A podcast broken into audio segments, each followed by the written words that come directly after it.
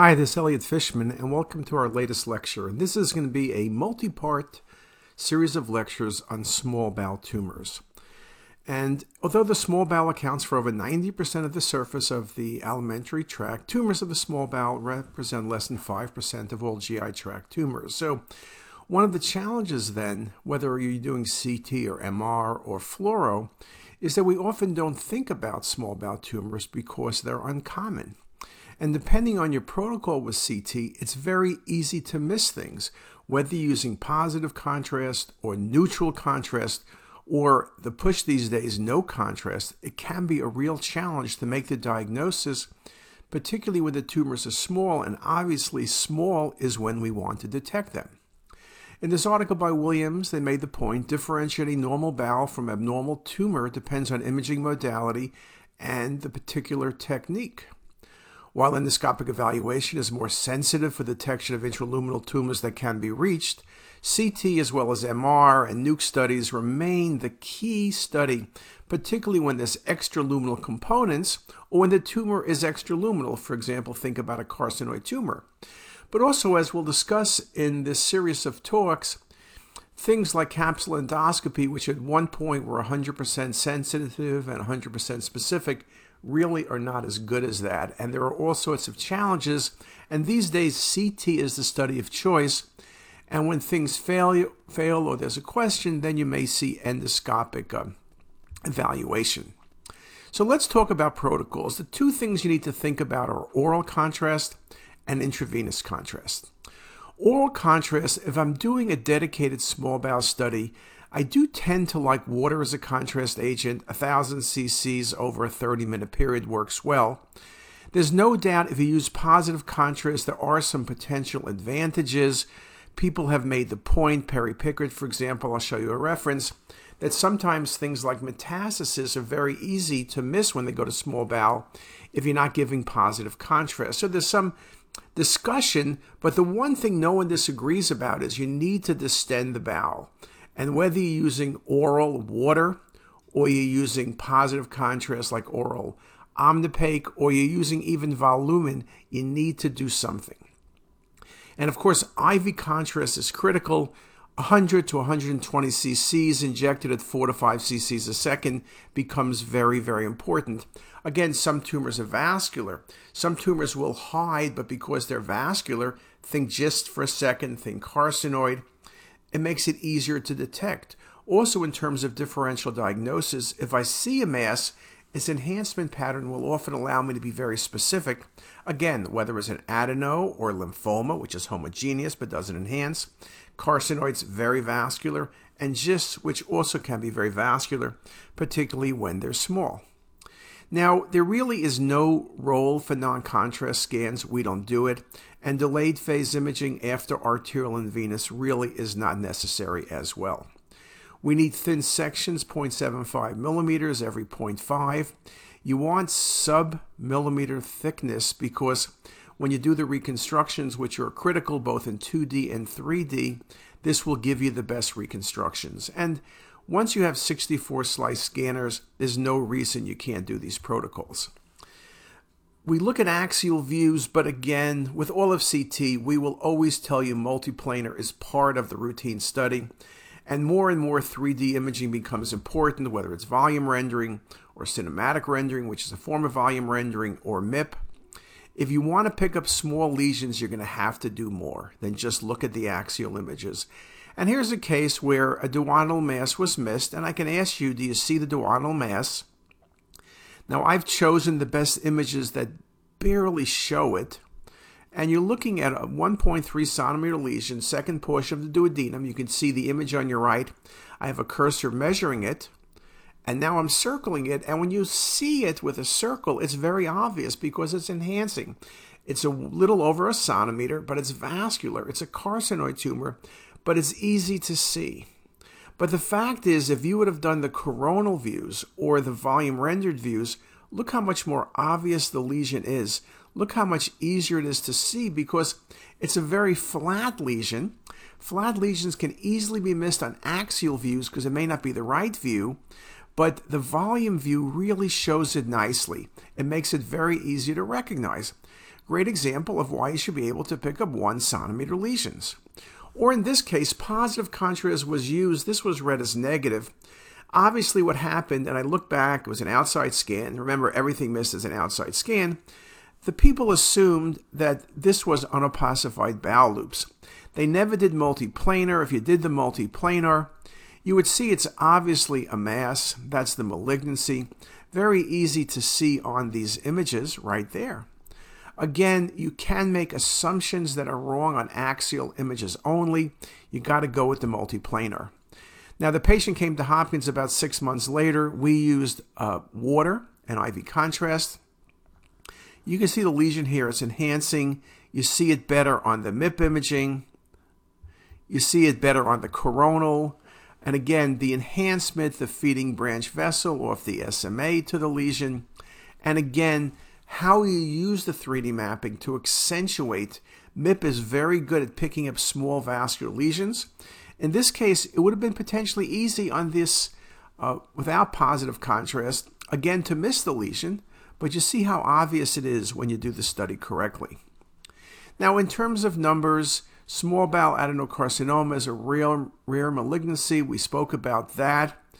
Age is 55 to 64. That 60s is where most tumors are. Five year survival is 65%. And of course, the key is early detection. If you look at the numbers, the SEER data, small bowel cancer is number 23 on the list.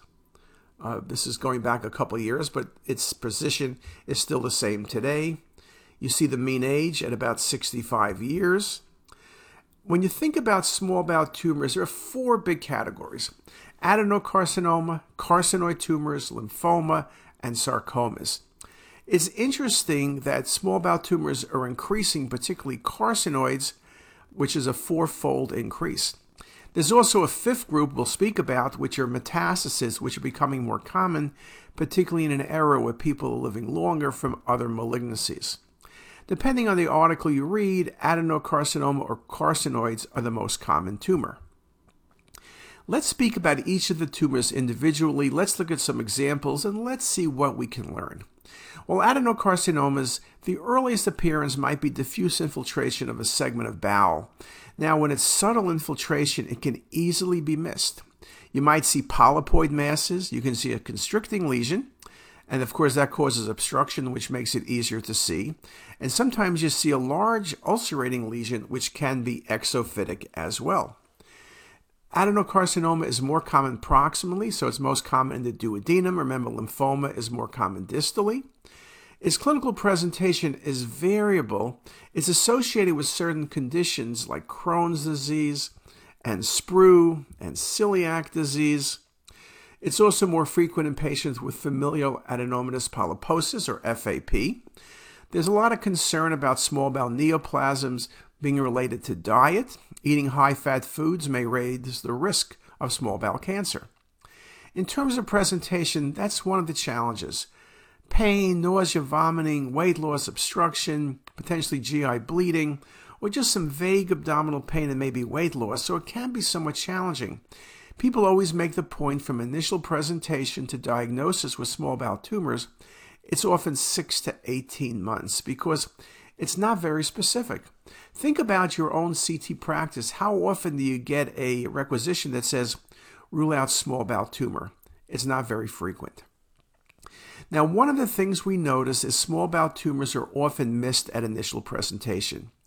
If you look at this patient who has a tumor, and I'm telling you there's a tumor in the third and fourth portion of the duodenum, but when you look at the axial views, are you really impressed? Is that simply just the duodenum normal?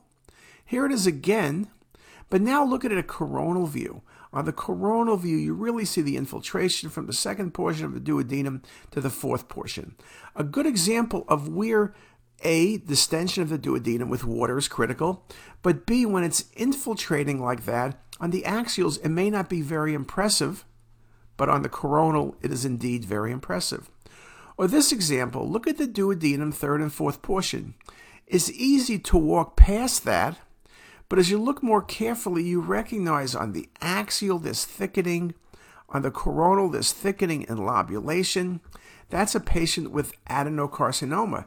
You can see as we look at a few more coronals and we look at the volume rendering in coronal plane, the lesion becomes much more obvious. So you can see in this case there's no bile obstruction, there's no stricture, there's no adenopathy. If you pick the lesion up at this point, the patient will get resection and should do well. Another example, abdominal pain and weight loss. Here it's a bit easier because the third portion of the duodenum is distended and you then see a transition point. You then look at the coronal plane and you see the transition in the third portion of duodenum. There's infiltration in the third and fourth portion of the duodenum, so it's easy to make a diagnosis of tumor. The problem, of course, in this case is you've made the diagnosis and the patient has liver mets, so the outcome is going to be poor. This patient had two prior scans where the lesion the duodenum was missed because there was an obstruction and the lesion was smaller, kind of looking back at the prior cases as an example. So again, infiltration, obstruction, that's easy to make the call, but it may be a little bit too late. Another example here, you look at the axial images, you're kind of ready to walk by the case. You look at the coronal and you say, what's going on around the fourth portion of duodenum? You see how it's infiltrated and it's thickened? You get a few more images, you get the coronal and you get the 3D volume rendering. You really see what looks like infiltration of the duodenum. There's a transition point. And that's a duodenal carcinoma. It's not very bulky, it's not causing obstruction, but the lumen is narrowed. Now, can you make a mistake? Well, of course, if bowel is not distended, you can undercall or overcall. But at least in this case, if you weren't certain, you would either repeat the CT, or more importantly, you probably would go directly to endoscopy. But just a beautiful example of what's a very subtle lesion. Now, we are using cinematic. Here you can see there's the lumen, there's the infiltration.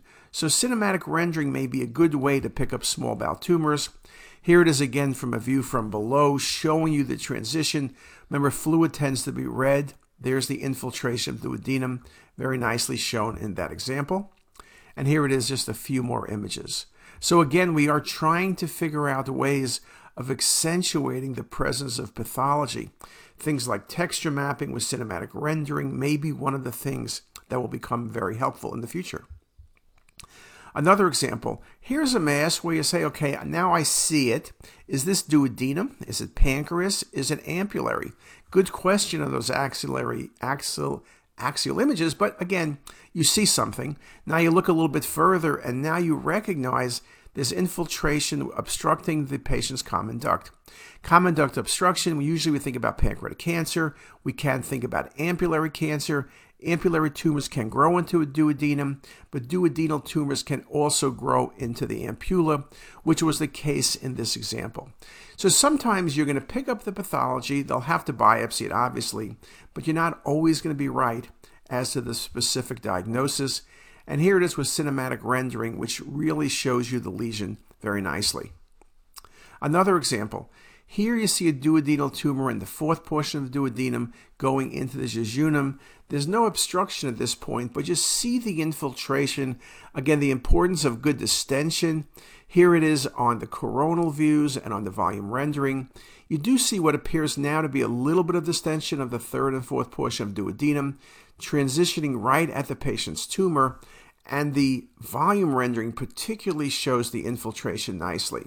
So I do like 3D imaging in these cases. A volume display can often be very helpful.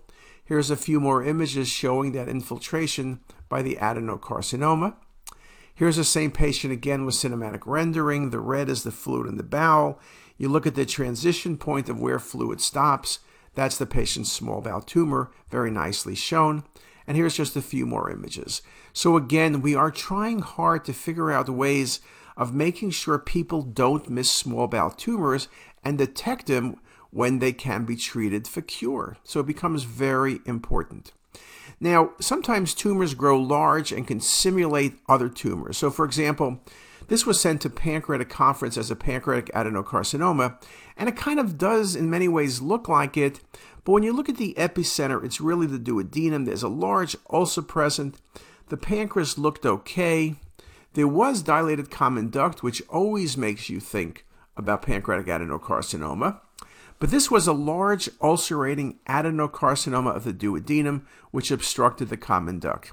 Now, at the end of the day, they're going to get a biopsy anyway, so they'll know the right answer. Treatment of a case like this is a Whipple's procedure, which is the same as for pancreatic adenocarcinoma. But again, you want to be able to suggest the diagnosis, the correct diagnosis in advance, but sometimes it can be very tricky. So let's look at a second tumor then. So we've covered adenocarcinoma. Let's now move into carcinoid tumors. But I'll tell you what we'll do. Before we do carcinoid, let's just take a short break and we'll come back and start off with carcinoid tumors. Be right back. If you like this video, make sure to subscribe to the CTisus YouTube channel. You can also visit us at ctisus.com for even more videos, plus quizzes, pearls, protocols, and oh so much more. We're also in the App Store and have well over a dozen apps for iPhone and iPad, all completely free. Thanks for watching.